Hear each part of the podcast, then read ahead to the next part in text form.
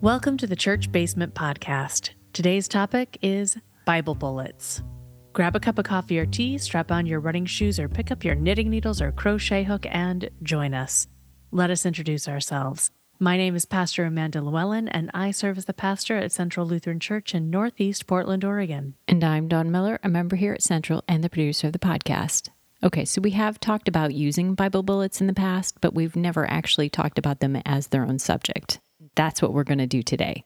And that's pretty amazing given just how long we've been doing this podcast. Exactly. And then I think we toss out this term quite a bit. So I feel a little bit badly. I'm sorry to our regular users. This is like an insider term. Kind and of. I've been using it. I'm so sorry. It's a term that I remember using probably five years ago, a little longer. And I don't even know where it came from. I'm guessing you did not make it up. No, no, I'm not that smart. So this actually comes from, I believe, on my internship and from the Synod Assembly that year. So I did my internship here in Oregon, 2002, 2003. And during that Synod Assembly year, we had a really gifted speaker come because it was the year that we were voting to become an RIC Synod, a Reconciling in Christ Synod. Okay. And so we had Eric Law come and be our keynote speaker. And he is someone who does a lot of training and a lot of teaching on how to have conversations and remain in community and partnership with people across all kinds of different divisions across the division of culture or agreements, all different kinds of things. I hope this person is very busy right now. He, he has what is called the Kaleidoscope Institute now. And it is from Eric Law that we get the practice of mutual invitation. Okay. This is where if you're in a group setting and a small group setting and you're talking, you say your bit and then you invite the next person to talk. So you don't just go around the circle. Okay. You would look to someone anywhere in the circle and you'd say, Don, I invite you to speak next. As an introvert, this frightens me. I know, but you can pass and you could say, no, thank you, but I invite this person. Okay. But what that does is it keeps you from spending your time planning your response or planning what you are saying rather than listening to the people around you Okay. because you never know when it's going to be your turn. And so it invites you to be more present to the active listening. And it's tricks and tips like that that he taught us. And one of the things that he explained before we got into these small groups and started to try to have these conversations about conversations that people deeply felt passionate about, that mm-hmm. people really cared about a lot and had big disagreements about with one another. And he said, don't use Bible bullets. Bible bullets serve no one. And what did the room say to that? Did they know what he was talking about? Most of the room kind of went, oh, yeah. Okay. And then went on to explain it.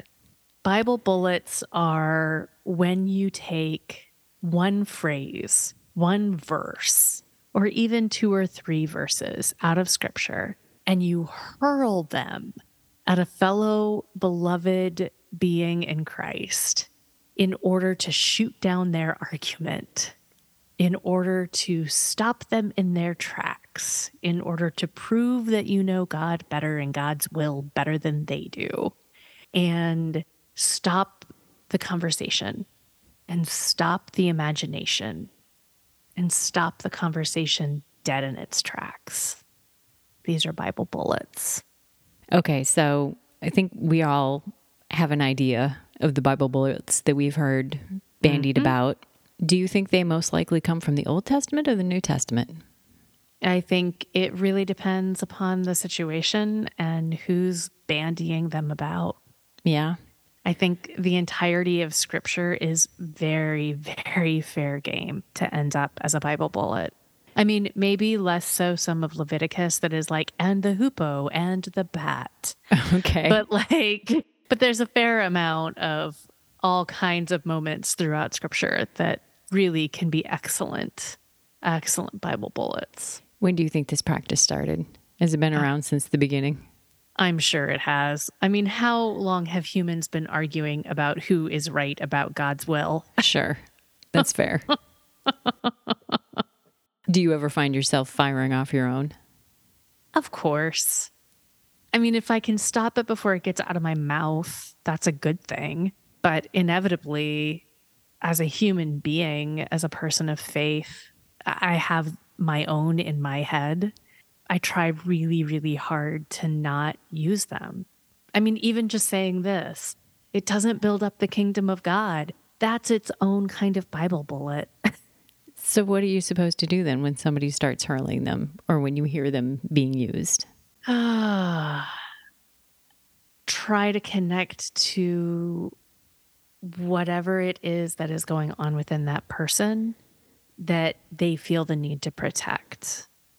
Because when we start slinging bullets at each other, that's what we're doing half the time. We're scared and we're trying to protect ourselves.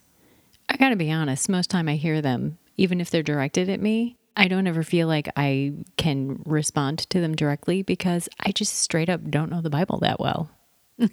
Fair. Yeah. Which means I really don't know in that situation because I feel like I can't counter their argument in any case. And I think there are those who who get it who mostly because they have been so impacted by this kind of battle through their lifetime that they have had to become adept at throwing them themselves. When do you usually find yourself the recipient of Bible bullets? Because I can only imagine, especially when you're out in the world, especially when you are identifiable as a Lutheran pastor, mm. they come your way. I think they come my way mostly the times that I have experienced Bible bullets being thrown at me when I am either acting on my progressive values mm-hmm. Or when I'm being clocked or standing visibly with those who are queer. Sure. So when I have been at Pride, obviously street preachers are rocking those Bible bullets. Obviously, the Proud Boys are throwing those Bible bullets. Those kinds of situations are all around us here in the Pacific Northwest and in the Metro Portland area. And I think that as part of the queer community, that's where I have more than average run into them. But I'm trying to think if where else, like as a pastor, I think I would say it's when people are arguing with themselves. Really? They throw them at themselves. There's a lot of self shaming that people do with Bible bullets. Hmm and those kinds of pieces. But otherwise, it's strangers on the internet or those kinds of situations. Sure. So, when you're in these situations, and even if there's not a specific Bible passage, but you understand that the Bible itself is being used mm-hmm. as a bullet, what do you typically do to either diffuse the situation or to invite a conversation? It depends on the situation. And I think that's one thing that is very important to take into consideration, right? I mean, mm-hmm. it matters greatly.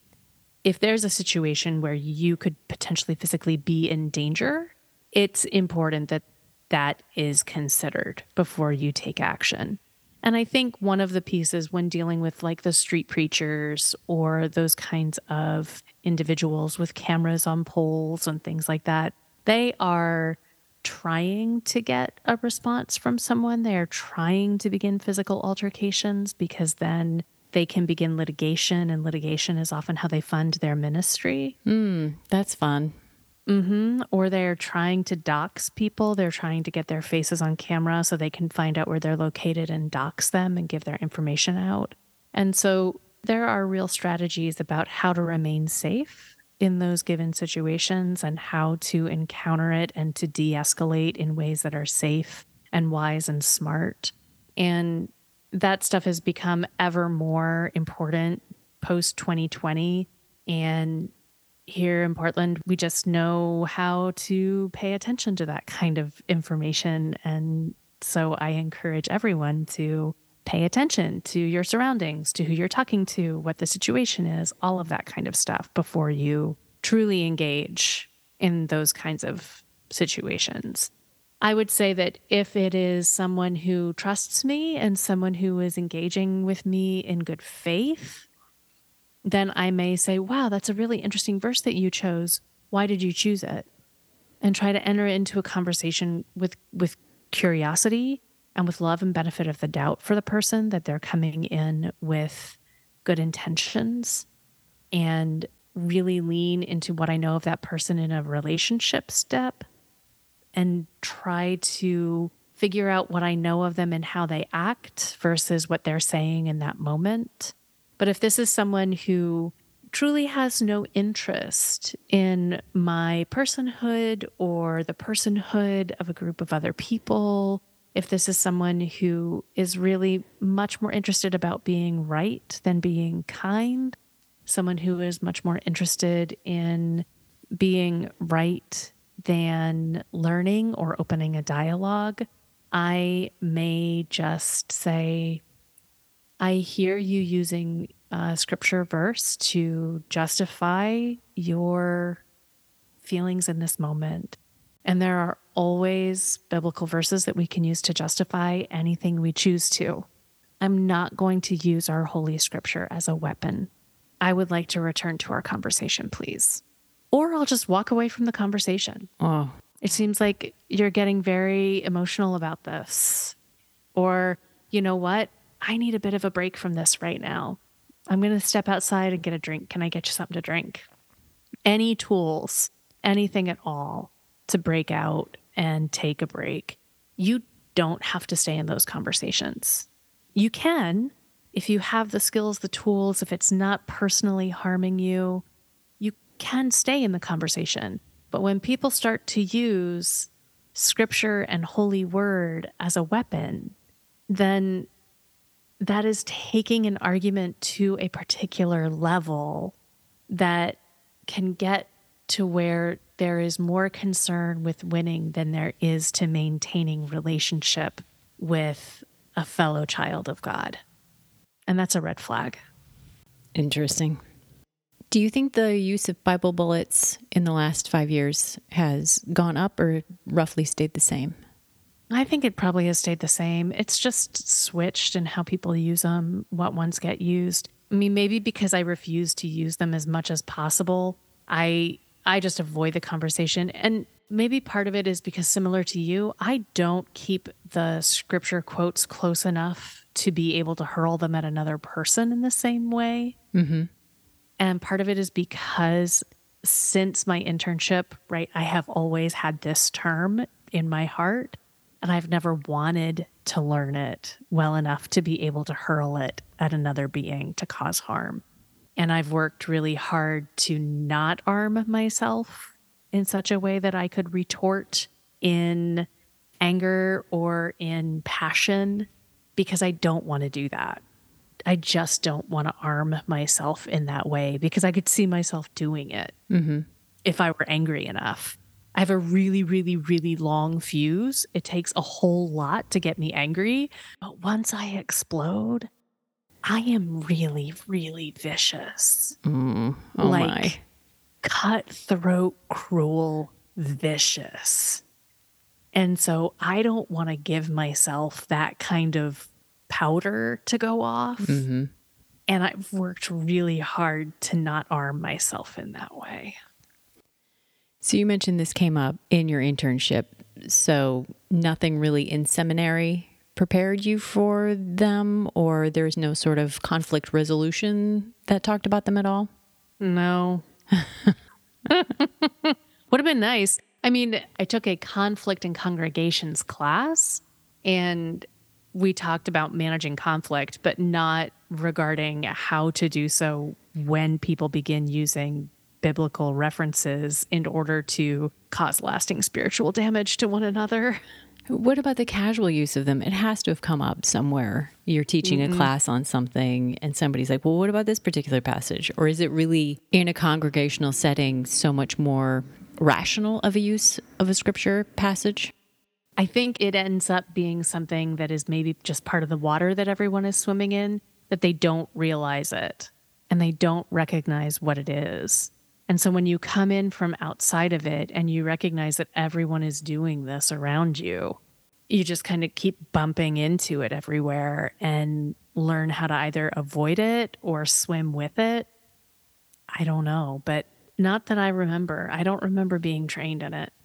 Interesting. Okay, this is going to lead me to my last question. And if mm-hmm. you are in a situation and you end up retaliating against your better judgment, what mm-hmm. would you do? What would you say? Well, I think this is where it comes down like, you know, we all have these points where we want to be better than we are and we can still throw things. So because I gotta I, be, I gotta be honest with you. I kind of want one in my back pocket for that one person who is just pelting you with, you know, line after line. And it's like, but what about this? And it's not what would Jesus do? Because it's not actually a scripture, but something. Yeah. I yeah. want something. Yeah. It's when when my beloved ones have been hit time after time again and they are wounded and feel worthless and uh, are desperate my brain is screaming back, love your neighbor as yourself. What is the greatest commandment of all but to love your neighbor as yourself, to love your God and love your neighbor? And how are you loving your neighbor right now? Mm-hmm. How is this loving God? And so that's where I, in my progressiveness, can get just as Bible bullety as anybody because, yep, yep, I will go to that one and I will throw it back just as strong. And what is the typical reaction to this when you do throw something like that back? They just come up with another line, don't they? Well, everybody does mm-hmm. because they is always we. uh-huh. Oh, right? philosophical and There deep. is no such thing as other. There's only us. And so it it just goes around and around and around in circles and it's not going to do anything cuz whenever there's a line that is drawn Jesus is always on the other side of it. Whether we draw the line or the other side draws the line and there is no other side, there's only one another and so it's never going to work when we try to do that to one another. So it only makes me break apart the body of Christ a little bit more.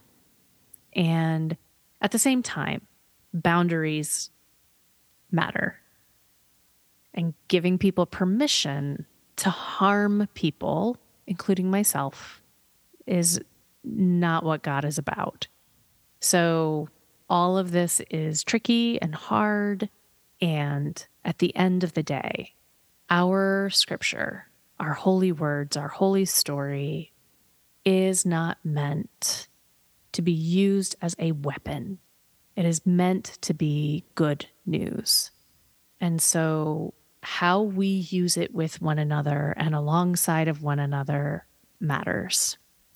Using it to harm someone, to stop an argument, that is not a good and holy use of our scripture. So, I don't get to throw love your neighbor, love your God at people's faces as much as you might want to. Oh, because we're no human. How much I wanna. well, thank you, Pastor Amanda, for taking the time to help us learn a little more about Bible bullets. I look forward to sitting down with you another week on another topic. As do I. And thank you all for listening along. If you have been the recipient of many a Bible bullet, I pray for you the protection of the Holy Spirit and the healing as well. And if you would like any particular prayers, specific ones, feel free to reach out to me at pastor at centralportland.org, and I will be happy to hold you in prayer. Until we are back in your ears again, remember God loves you no matter what.